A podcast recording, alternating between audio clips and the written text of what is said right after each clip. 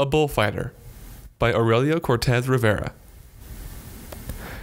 Tonight, a bull kissed me, crawled out my throat with such a roar my chest became two, and all I felt was the anger in my veins whisper to my fists about the power of pain, and how much I wanted it to touch you.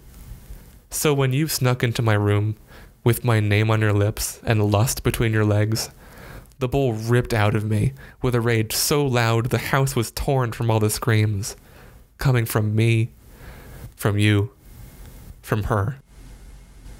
Mommy finally learned the things Daddy would do.